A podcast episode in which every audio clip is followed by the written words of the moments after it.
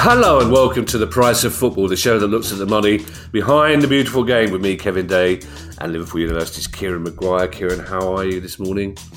All is good. All is good. Still recovering from sing along a Rick at the Royal Albert Hall on Thursday night.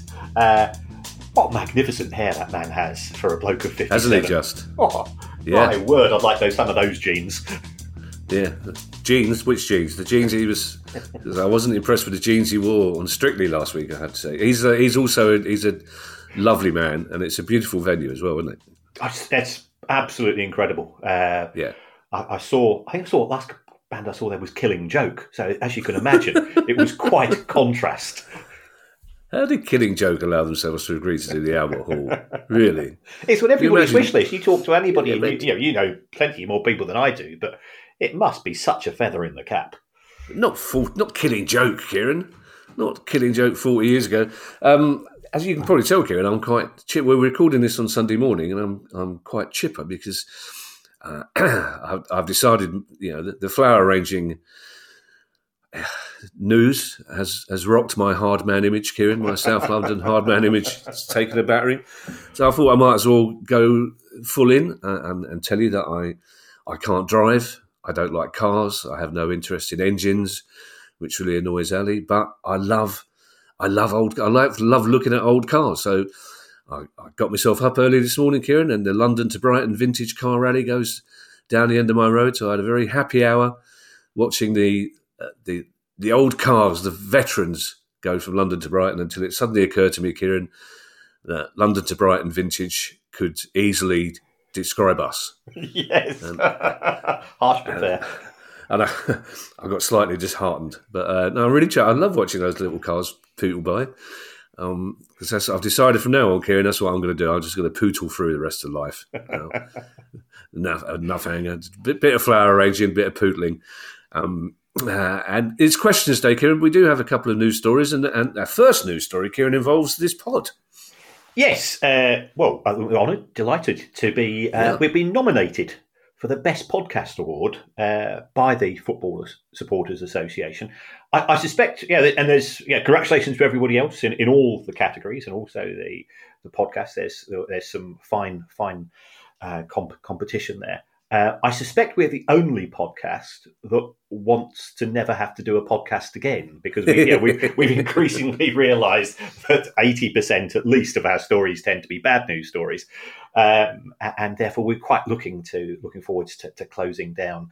But with uh, with with so many scamps and scallywags in the industry, I suspect we've probably got a week or two's materials left, the very mm. very minimum. Yeah, I, I, saw your. See, this is going to immediately contradict my pootling through life uh, theory. Because I saw your tweet saying congratulations to the other nominees. Um, my theory is stuff the other nominees, Kieran. Right? I, just, just, just for once, my, my mantelpiece needs updating badly. I can't keep putting pictures of smudge up there. I need a trophy, Kieran. Um, I, I, I, understand people can vote for us, Kieran. Is that right? Is that how it works? That's right. If you go to the FSA website, um, you can. There's a link there, and you can vote uh, for, for a broad range of categories, uh, of which the most important, as far as we're concerned, is podcast of the year. Yeah. Oh yeah, don't vote in any other category. Let's just just vote in that category and vote for us. And uh, actually, we should come up with some sort of Gianni Infantino style inducement, Kieran, shouldn't we? for the, for we'll, we'll, tell them, we'll tell them the full Laurence Bassini story. How's that? Um, proper I think, news. I think that could get us closed down before the awards, actually. Oh no, no, we'll do it after the awards. Kieran. We'll go out with we'll go out with a bang. That'll be the picture they show on the front page of the Guardian. we'll be we'll, as we're coming out of court with, but we'll be brandishing the the trophy. Um, we did say, Kieran, William Storey said that he would come on the pod, and we said uh, that would only be a good thing if he actually had bought Reading. Otherwise, he's just you know, as we said, a, a ZZ Top lookalike. Um, but it looks like he won't be coming on the pod anytime soon, Kieran. Yes, I think it's fair to say I had one or two reservations uh, with regard to William. Uh, yeah, yeah we, that's we, one way of putting it. You're on we're, we're, we're, on speaking terms, or well, we're on tweeting terms at present, which is good. Um, he said that following an accountant's review of his from his investment team, he's decided to not carry on with the potential investment in Reading. Um, he'd also posted, I think, 24 hours earlier to that, when there was talk about Mike Ashley potentially getting involved in Reading. Uh, he just he's just he's, he sent a two-word tweet: "binding agreement." Oh, and, and everybody that, that started the rats are running. Um, then, then followed, I think it's fairly, fairly and I, I, was trying to work out the cryptic clue in this one. Um, William started doing. William had somebody film him do some keepy uppies.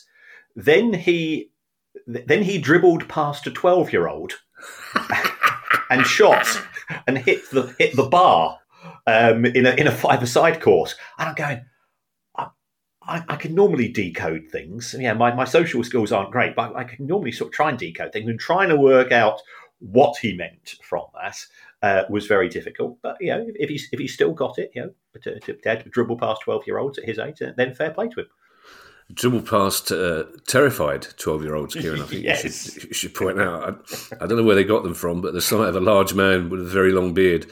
They must have said he looks like Father Christmas. Oh, great! Uh.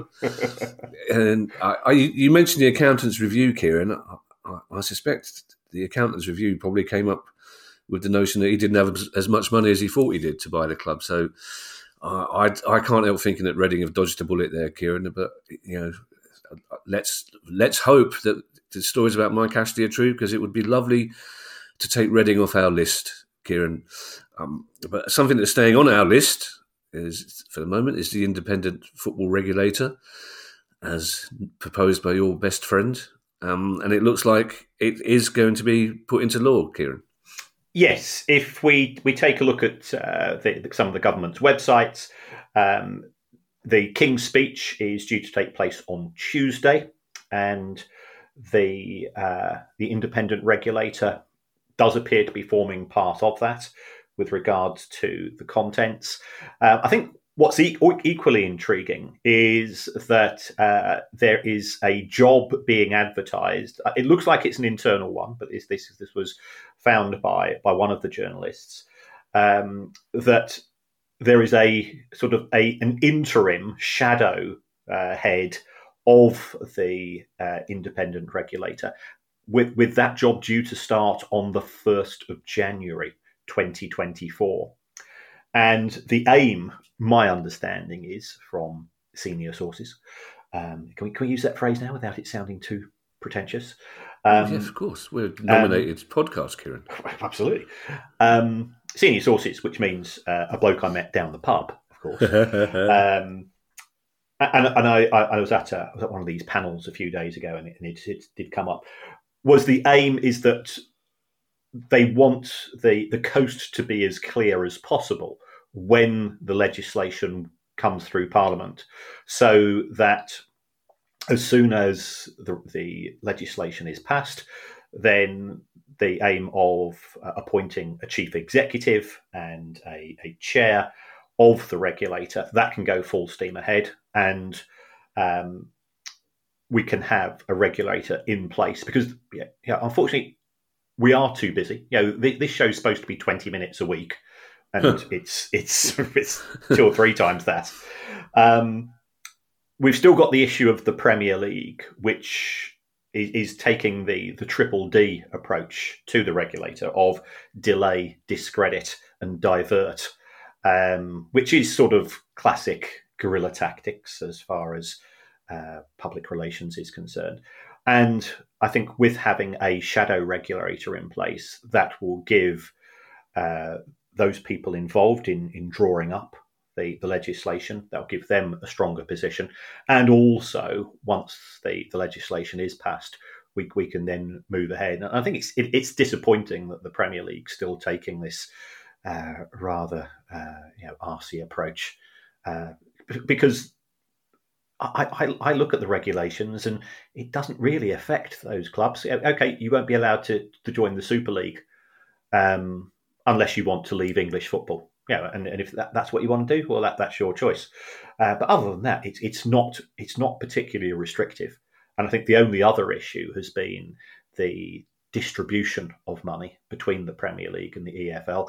And all I would say is that without the threat of a regulator, we, we wouldn't be anywhere near close to a deal, and, and you know the, the, or the proposals, which which still have some way to to, to work on both sides. Mm. My takeaway from that, Kieran, is I, you wouldn't want to be starting a job on January the first, would you? That's not that's January the first is a day for slumping in front of the sound of music because you're too hungover to reach the remote control for the telly let alone starting a high profile job. Questions, Kieran. Um, uh, oddly enough, one of our questions is about the, the Super League, and it's a very interesting question as well. But before we get to that, we have a question from Sean Ford. Hello, Sean. Sean says, I'm constantly reminded by the pod how successful the Premier League is. Teams are able to recruit the best talent, pay the biggest wages, make the most money from telly, have big overseas fan bases, and regularly dominate the latter stages of most European competitions. But does this make us the bad guys? Is there anything the global governing bodies of football could be doing to make elite sport more equitable? And most importantly, can you ever see a world where the Premier League would allow this to happen?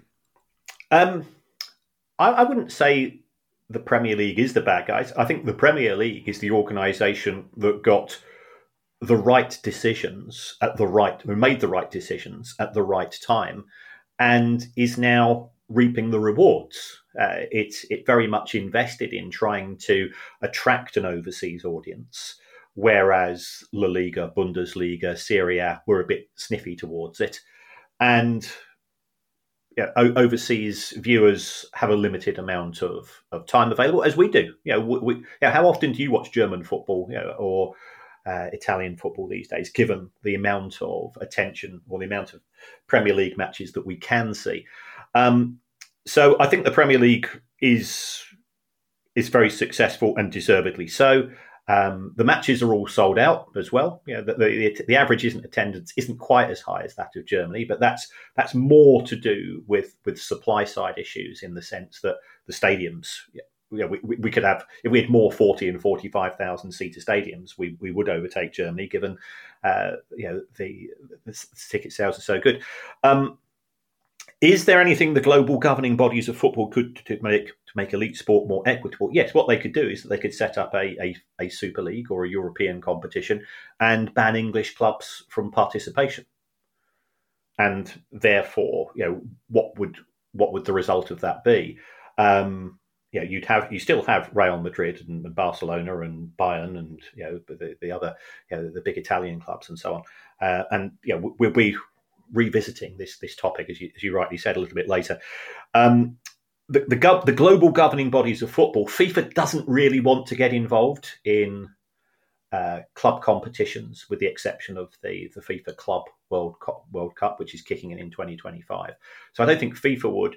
UEFA um, part part of the success of the Champions League is that it features Premier League clubs, which themselves have huge followings. So even if a an alternative competition was set up which excluded English clubs, I'm not sure the viewing figures would be as great because people in this country wouldn't watch because we are quite parochial.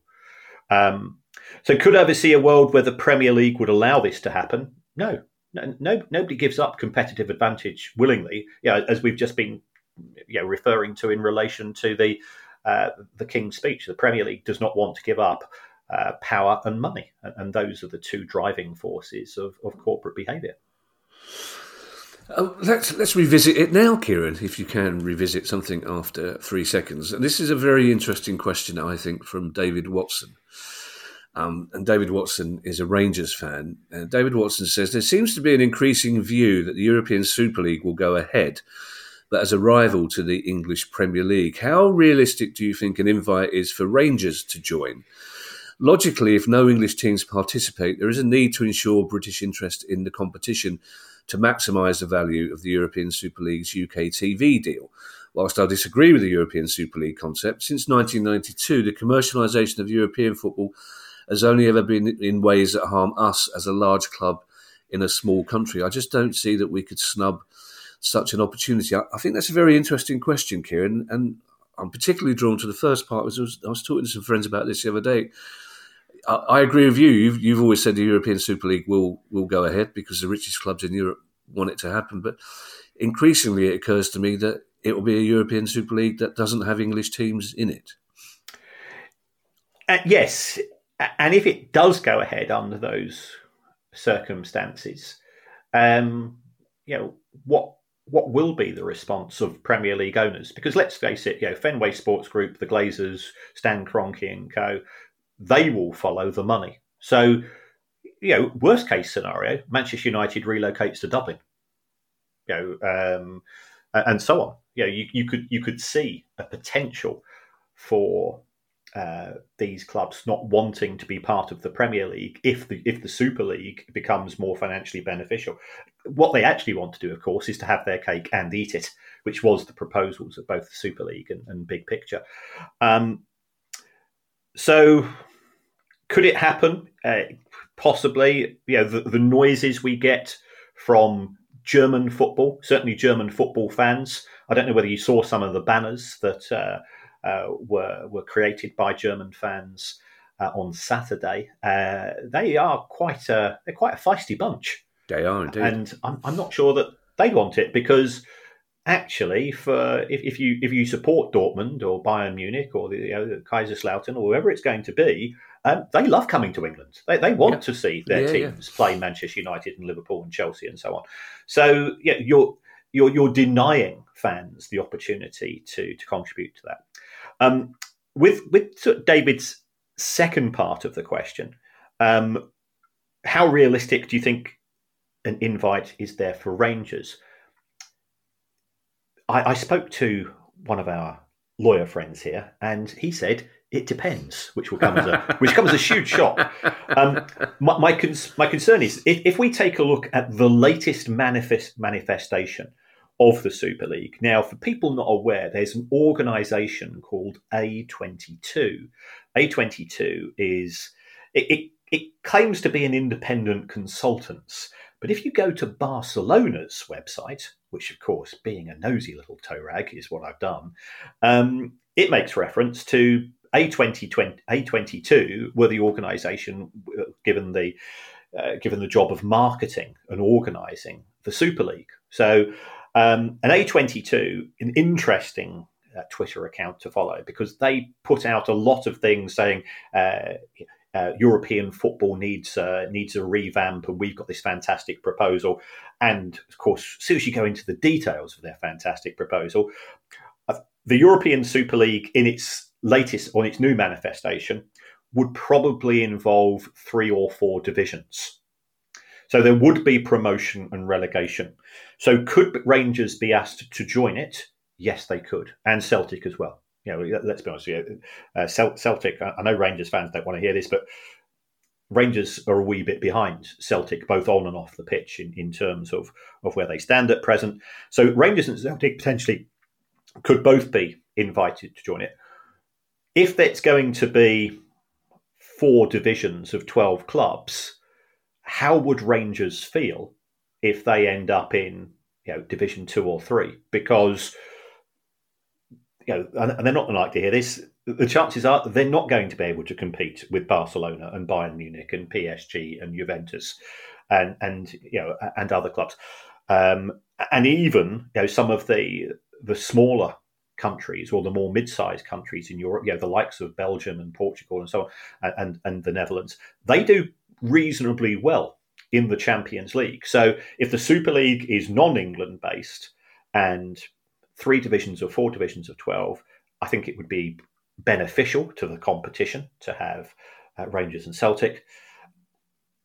But I don't think, yeah, they're used to being top dog. Yeah, let's face it, if in, in Scotland, if you're Rangers or Celtic fan, finishing as runners up in the Scottish Premiership is seen as failure.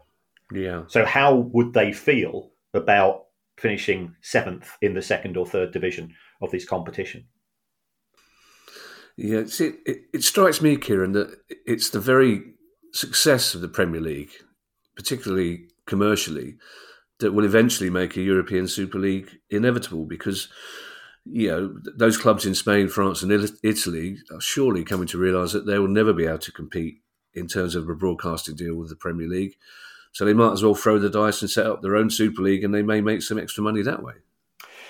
Yes, um, yeah. Barcelona and Real Madrid are both money making machines. They're not very good at controlling costs, especially Barcelona, as we've discussed on regular occasions. Um, I, I, think the big issue is for the the mid tier uh, Spanish teams, you know, the likes of Betis, Valencia, and so on, who they cannot compete even with clubs at the bottom of the Premier League, such as the success of the Premier League TV deal. So you can understand those clubs in particular are, are somewhat narky when seeing you know, a talent drain. It doesn't stop them from winning competitions. You know, they, they tend to be quite successful in, in both you know, the conference and um, and the Europa League. But the there is no doubt we've seen with regards to the the latest values of the Italian and the French TV deals, um, they're going nowhere. Whereas the Premier League still has it certainly has growth internationally, and it looks as if the the packages which are going to be made available to broadcasters from 2025 onwards um, there'll probably be an uptick in terms of those values as well. And remember, those values are already substantially higher than those of the rest of Europe.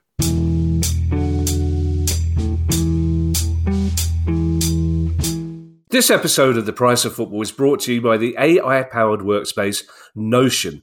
What if you had access to tomorrow's tools today? In Notion, you do. It's the AI powered workspace where any team can turn ideas into action my career is sort of a bit like being a butterfly, and I'm always jumping from project to project. So, therefore, Notion helps me from summarizing meetings notes and automatically generating action items to getting answers to any question in seconds. If you can think it, you can make it. And Notion is for everyone, whether you're a Fortune 500 company or a freelance football finance lecturer. You can try Notion for free when you go to notion.com slash price of football. That's all lowercase letters, notion.com slash price of football, and start turning ideas into action. That's notion.com slash price of football. Hi, I'm Steve Lamacq, and every week I'm joined by Music Ally's Head of Insight, Stuart Dredge, on The Price of Music, the weekly podcast all about the money behind the music industry. In each episode, we discuss the very latest goings on in the music business and dig into the finances behind the big stories. So, whether you're a music lover who just wants to know more about what really goes on in the industry, or you're an aspiring musician, manager, or label owner who wants some inside knowledge on how Spotify's financial model really works, or what the future holds for independent live music venues, this is a show for you. Subscribe to The Price of Music in your podcast app now. See you soon.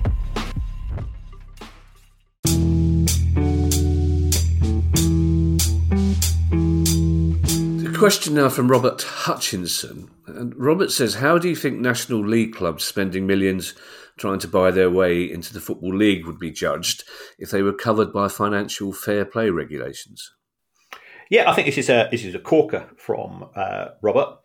Um, Stockport County were promoted to the EFL, and the, their final season in the National League, uh, they lost ninety thousand pounds a week and this is for a club in the fifth tier. Now, as, as, somebody that used to live in Stockport and used to go to Edgeley Park on a Friday night, I'm absolutely delighted that Stockport are back in the EFL uh, and they're having a cracking season as well. And they've got a new owner, a local owner, put a lot of money into the club.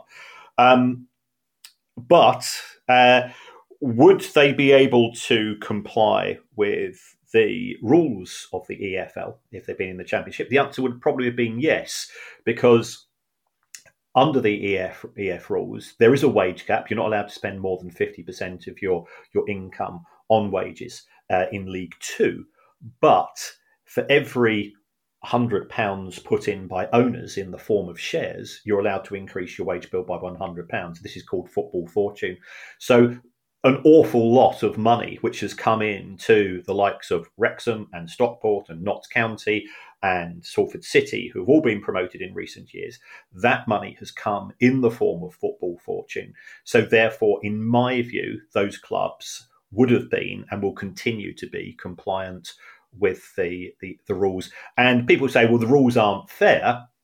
Um, and, and there's the EFL is coming in for a lot of criticism from from some clubs, and uh, yeah, we're a, we're we're big friends with Trevor Birch and, and some of his team as well. Yeah, we, we've met them on occasion. They've always been very fair in what they've said. Um, what people seem to forget is that the EFL does not make the rules. The EFL is is effectively sort of the civil service uh, in terms of they apply the rules.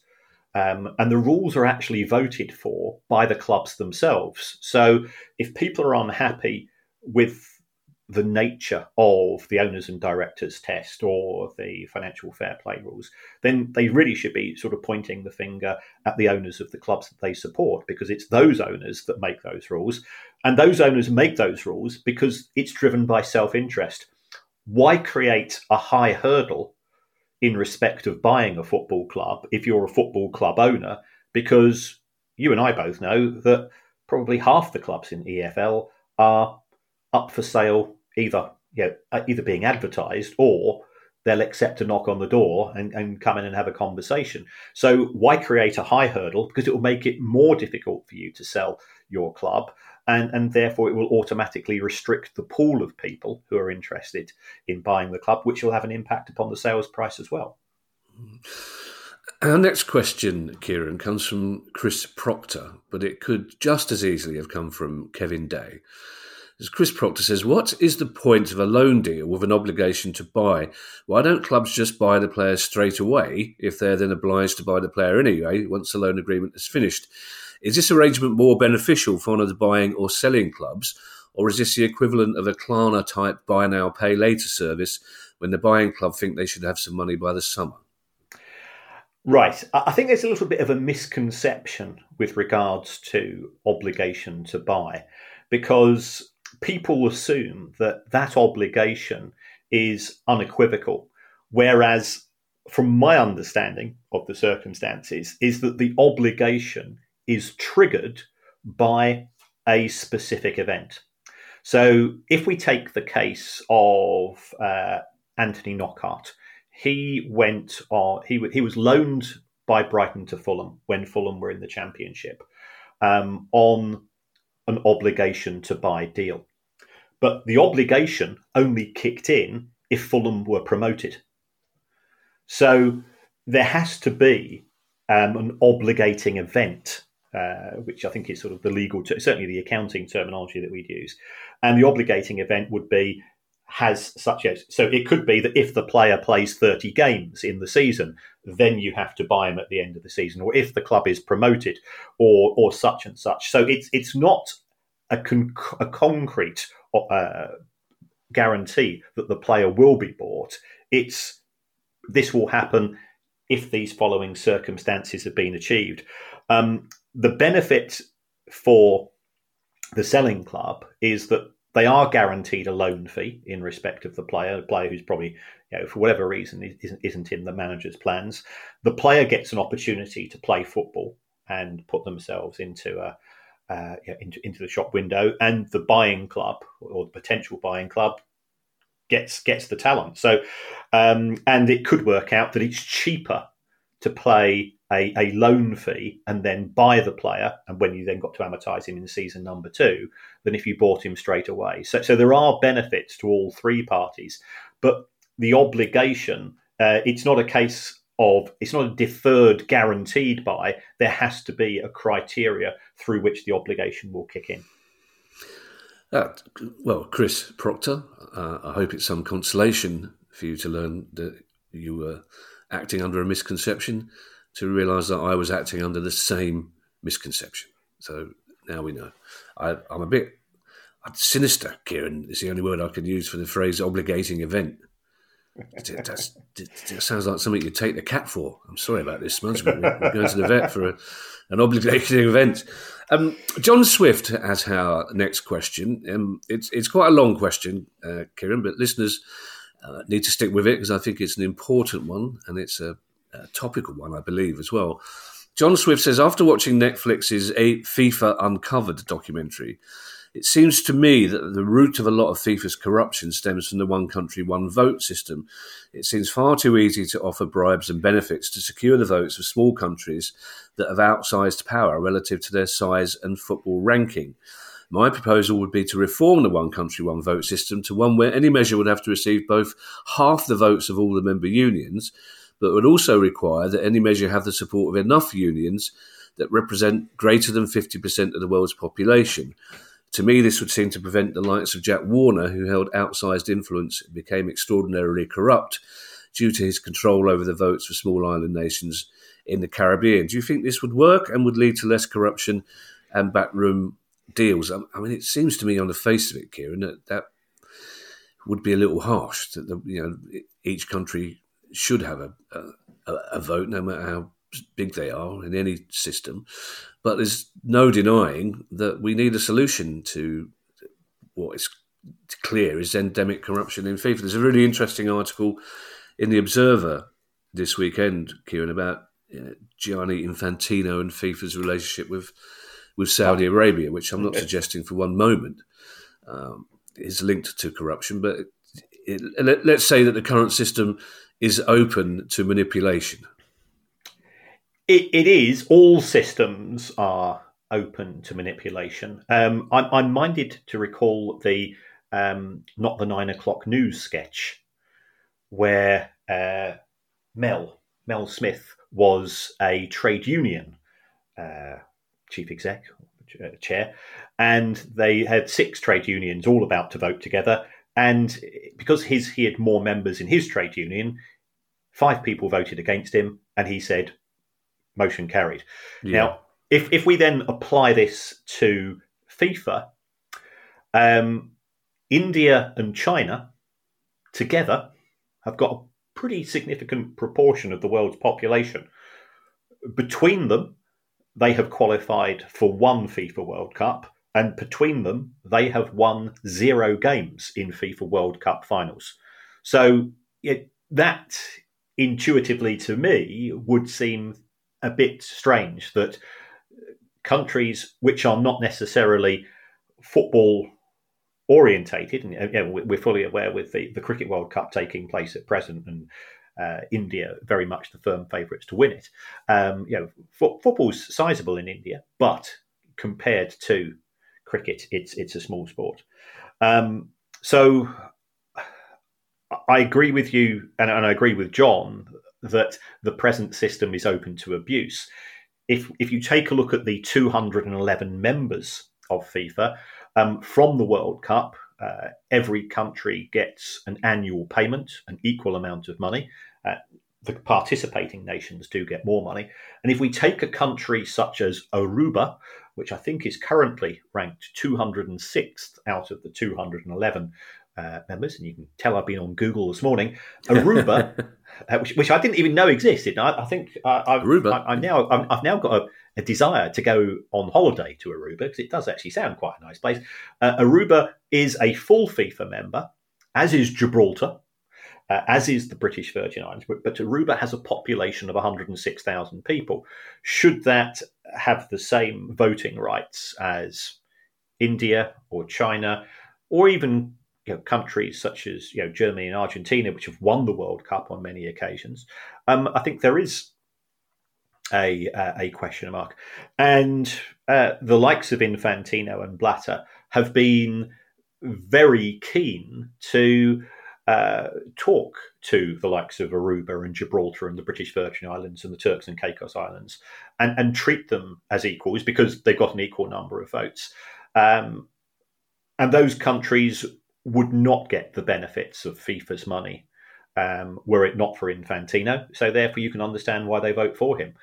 Um, it, it's it's politics. Try, trying to work out a system which is for the benefit of football as a whole, I, I, think would prove to be very difficult because there will always be winners and losers, regardless of the uh, the way that the votes were organised. Uh, Aruba Kieran, has, as you can see, I'm grinning at the moment. Aruba is one of the few countries in the world that it is impossible to say without grinning. It's just yes. Aruba. It's great. Um, Mel Smith was um, one of the nicest people you could meet. Oh, was, good. He was delightful, Mel. But I've never met a man who needed less excuse to not work than than Mel.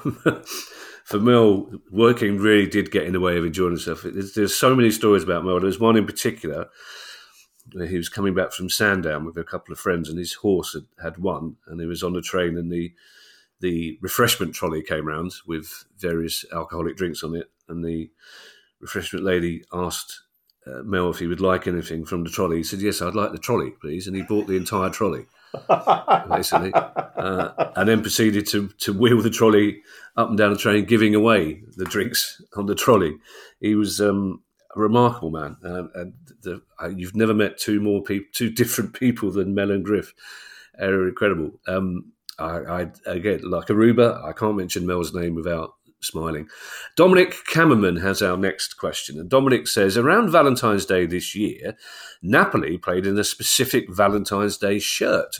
Could we see something similar in the Premier League or Champions League, or do they forbid such one off shirts? Um, well, once again, I, I, would say to Dominic, I, I, think, first of all, this is a good idea. Um, ultimately, we, we talk about the Premier League as if it has its own mind. It doesn't. What it would need is 14 votes. And you have to, you know, with a two thirds majority, you, you, can have anything uh, that you so desire uh, within the Premier League, including setting up and joining a Super League, um, which is perhaps why we need an independent regulator.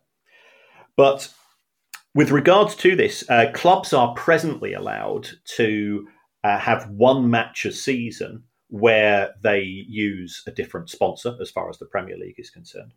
Um, with regards to shirts, there is nothing to stop a one-off shirt because we've also seen, you know, and, and here I, am holding up my colorblind hat, um, where in the sense that you might have to have a one-off shirt because there there are clashes. I, re- I remember when when Palace played Brighton in 2005 at Selhurst. Uh, the the guy that was in charge of Brighton at the time thought it was quite a good idea to have three kits, all of which involved blue, um, which even I thought was a bit it seemed a bit strange. Um, so therefore, they had to have a one-off kit created for that match, which which was an all-white kit because clearly, you know, Palace, Palace were playing in in, uh, in blue and red stripes.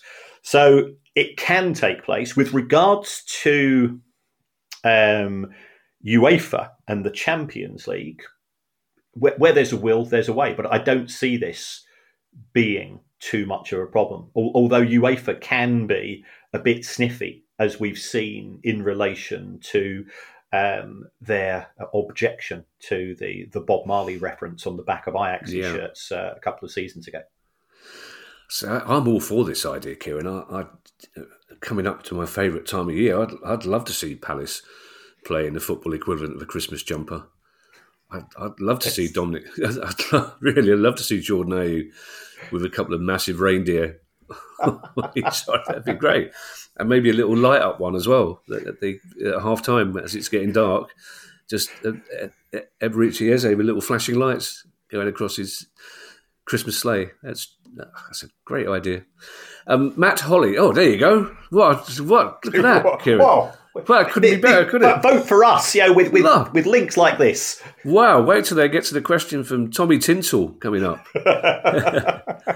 uh, Matt, oh, oh, Matt, please promise me, Matt, if you if you if you were called Matt Holly and you had a, a child, a daughter, you'd have to call it Ivy, Ivy Holly. Wow, that'd be a great name. I wanted to call my son uh, Zippity Doodah because I thought Zippity Doodah Day would be a brilliant name. I, I got outvoted one to one, which is what I, I know what, that feeling. um, Matt Holly says if the Newcastle owners brought a billion pounds of Newcastle shares and the club invested the billion pound, would the income from the investments count towards FFP? I think this is a really interesting question, Kevin. Cool. This is a corker. Um. Under present legislation, I think they probably could.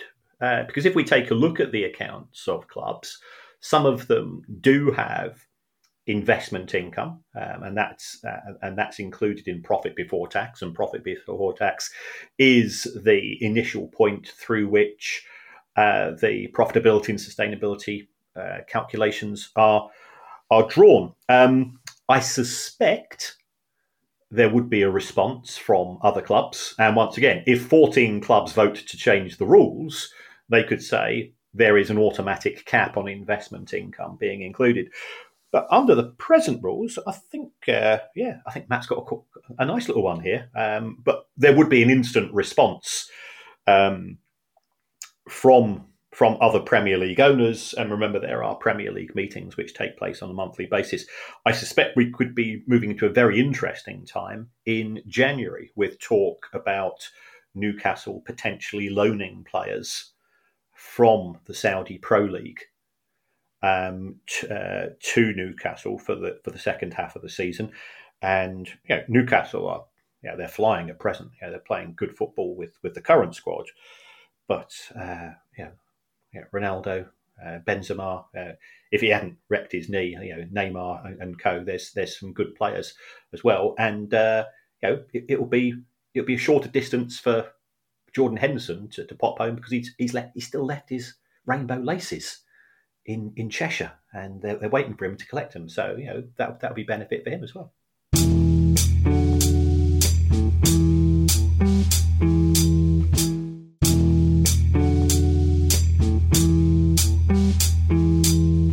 Jeff Sullivan, that shouldn't be the hardest name to pronounce, should it? Jeff Sullivan. I mean, I have trouble with the, some of the continental names, Kieran, which I'll try to pronounce correctly, but didn't even occur to me to think about pronouncing Jeff Sullivan correctly. I apologise, Jeff. Um, Jeff has our penultimate question, and it's a it's a subject that does perplex a lot of uh, football fans here, Kieran. Um, Jeff says, I have a couple of questions about the NFL games at Spurs. How much are Spurs paid for hosting these games, and who pays that money? Is it the teams that take part in them? Is it the NFL, or a combination of the two?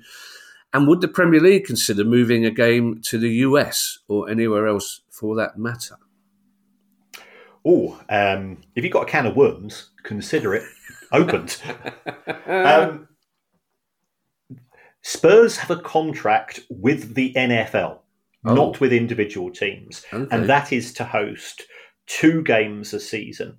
Um, this is part of the NFL's desire to globalize interest in the sport. Those matches are spectacularly sold out. The ticket prices are high.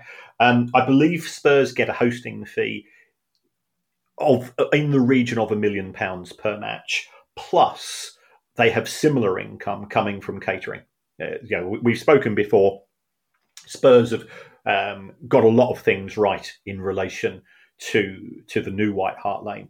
Um, one of which is if you take a look at their commercial income, which uh, which will include. So we, we don't we've not seen the specific contract. Ultimately, it's a private it's a private contract, but I think these rumours are, are reasonably fair.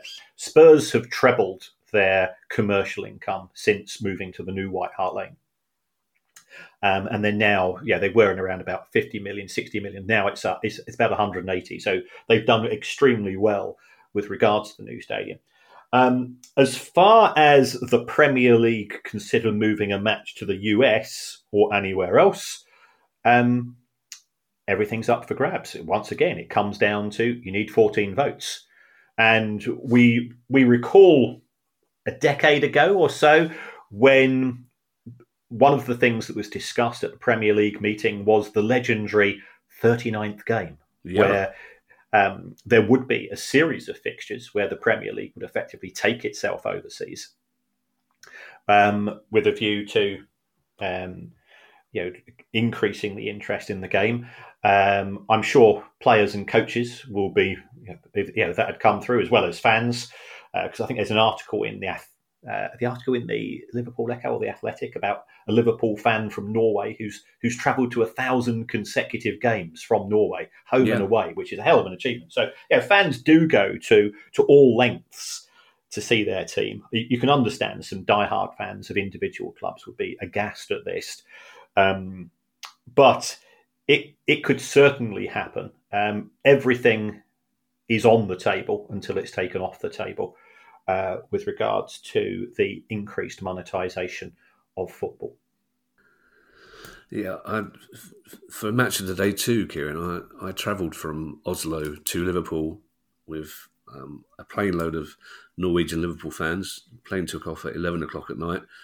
Um, I, I've been involved in some sessions in my time, Kieran, but I can only use the word carnage for this one. it, it, I've I've never been in a situation where I'm the only sober person in any in any room, let alone any airplane. But I, probably I'm a bit concerned about the pilot there, Kevin. The, the, the pilot had his door locked, Kieran. He just has a massive padlock on the on the door. But I, we we arranged to go back the next morning to meet the, these Liverpool uh, Norwegian Liverpool fans in the city centre pub, quite well known city centre pub, at eleven o'clock, and got there at half past ten. Um, and the doorman said they're barred. We had to throw them out at half, at half past at half past ten. They've been thrown out.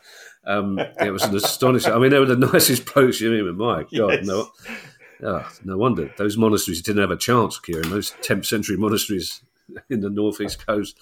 Um, our last question, Kieran, comes from Sam Brake. Um, Sam, if you're listening to this, I hope you are. I have to congratulate you, Sam, because I, I don't think with I don't think the most uh, intelligent of the artificially intelligent robots that are going to rise up and rule the world, Kieran, as we've discovered this week. I don't think the most intelligent AI could come up with a question that suits Kieran Maguire better than this one. This this is the question that he's been waiting to answer all his life. Um, so well done, Sam. Sam says, with the Premier League now spending ridiculous amounts on player transfer fees and wages, what is the average cost per goal in the league, and which clubs are getting the best slash worst bang for their buck? Right. Um, this this question actually caused me to be late for the podcast for the first time because I, I I'm one of those. I, I, would rather be three hours early than one minute late. Yeah, I'm sort of. I've got. A, I've got many foibles, of which timeliness is is, is one of them. Um, so I, I, I, set up to work on this, and it caused I don't know I don't know what happened, but it caused my spreadsheet to crash, and I was practically in oh tears this morning. Put, oh my god! I, I, put twelve years worth of work into this one spreadsheet, and, it wasn't actually caused by these numbers, but it was caused by something else which had been loitering, lurking in the background, and so that's why I had to do a, a big repair job this morning. Um, with regards to this, and it's an absolute corker. Thank you, Sam. It, it's not the 25th of December, but for me, it's the closest that I could ever get to it uh, as far as the podcast is concerned. Um, so, with regards to the figures as in terms of the Premier League, the winners in the Premier League would be, and congratulations to Brentford Football oh. Club. Uh, in terms of wages, um, it's, it cost them 1.42 million pounds per goal. Um, bottom of the Premier League by quite a long way uh, in in 21-22, which is the last year we have figures for, is Manchester United. And people say, well, hold on, it would be Manchester United, wouldn't it? Because they've got the biggest wage bill. But, they, but Manchester City were, were actually, I think, about fifth or sixth in the table. Second bottom were Norwich. Norwich had one of the smaller wage bills, but they didn't score many goals. And you'll be delighted to know, Kevin, that Crystal Palace are in the Champions League places. Get out of. In Get terms of, of bang per buck in relation to wages. They, they came a very creditable fourth. So, well, I, I can only deduce from that, Kieran, that our wage bill must be really, really low because we don't, we definitely don't score many goals. Fourth we came, did we? Mm. That's interesting. Where, were Brighton in this? Brighton were Brighton were eighth. This is this is for 21-22. Yeah, no, I'll take but, that, Kieran. Let's, let's, let's yeah, not. Chap, let's chap. not. Yeah. Yes, you're, you're um you and my dad would have got on very well because he was the amount of times I would take him to Gatwick Airport to go to Ireland and say, "Dad, why are we here seven hours before the flight takes off?" Well, it's like, oh, you don't want to take the risk, son, do you? And it's like whereas yes. uh, Ed Ed's worked out that it takes uh, one minute and seven seconds to get from our house to Norbury Station, and that's how much he leaves himself to get from our house. and much as I try, and you know this, Kieran, because every time I log on, Kieran's there patiently waiting for me. I, I do really try. I definitely, I really, really try. I mean, I was up at eight o'clock this morning, and I'm still three minutes late. I just can't. I, I try hard, Gil. I just congen- I'm, always, I'm just one minute behind the rest of the world, just in general. um, Thank you to everyone who's donated to the pod via our Patreon page, including Will Bryan, Darren Murray, Tommy, Aidan Buttimer, Matt Riley, Romeo, and Stuart. I don't know if they're an item, Kieran, but I just like reading out the words Romeo and Stuart. Uh, if you'd like to make a small monthly contribution to the pod as well, that would be very kind of you. And it gets you access to our chat community and our regular quizzes. And you can do that by going to patreon.com slash price of football. If you're listening to this show on Monday, then tomorrow night, uh, Tuesday, we will be on the island of Jersey, the Royal Yacht. So that's November the 7th. Um, you've probably left it a bit late to book flights and tickets now, but you can do so by going to priceoffootball.com. If you have a question you'd like answered on the show, you can email us at questions at priceoffootball.com. And if you'd like to buy our latest book or one of our other books or get yourself a Price of Football t shirt, you can find details on the same website, priceoffootball.com. We'll be back on Thursday with our regular news pod. In the meantime, I shall hand you over to. No, Finley, you've timed that really badly. Daddy's not. He hears me going, price. Oh, he's just said priceoffootball.com 10 times. it must be nearly over. But he just got it wrong. Um, so, in the meantime, I shall hand you over to Mr. Kieran Maguire for his customary farewell. Yeah, and we're really looking forward to coming to Jersey, and Yeah. we hope you're all uh, you- you've all as well as you can be following uh, the the Gales. I know you were hit particularly badly. Um, we're looking forward to the show, and we're also looking forward very much to coming to Dulwich Hamlet on Thursday, the sixteenth of November. Strictly, that is a sort of a quasi book launch uh, show, but I suspect we'll get a bit distracted and we might have three or four stories arising which we'll cover. And Oh, of yeah. course, anybody that comes up, if you've got questions, we've got answers. They, they, won't necessarily match your questions, but we will, we've, we've got answers for everything. Uh, normally, you know, I, I, I, can always, I, I've got, I always go to the default of amortization if I'm not sure about something. Um, there's, there's other ways that you can support the show, and that's to give us a review using your app, and also to give us a review for the book. Yeah, that'd be nice as well. Yeah. Um, and uh, it doesn't matter what you say as far as the, the apps are concerned. It helps us in the tables. You could even say you would rather have the show presented by, by all accounts, two of the nicest people the world's known in the shape of Rick Astley and Mel Smith. And God bless both of them. They are an absolute credit to the world. Yeah, the trouble is, Kieran, that, that I mean, I would love to see that happen, but it'd be a really short pod because uh, Mel Mel wouldn't have got to the, the show that looks at the money behind the beautiful game without he would have just looked at his watch and just raised an eyebrow at Rick, and then he'd be in the Wetherspoons in, Nor- in Norbury, uh, and Rick Astley would probably have to cancel his next two gigs. Bye, everybody. Vote for Bye. vote for the price of football. The price of football.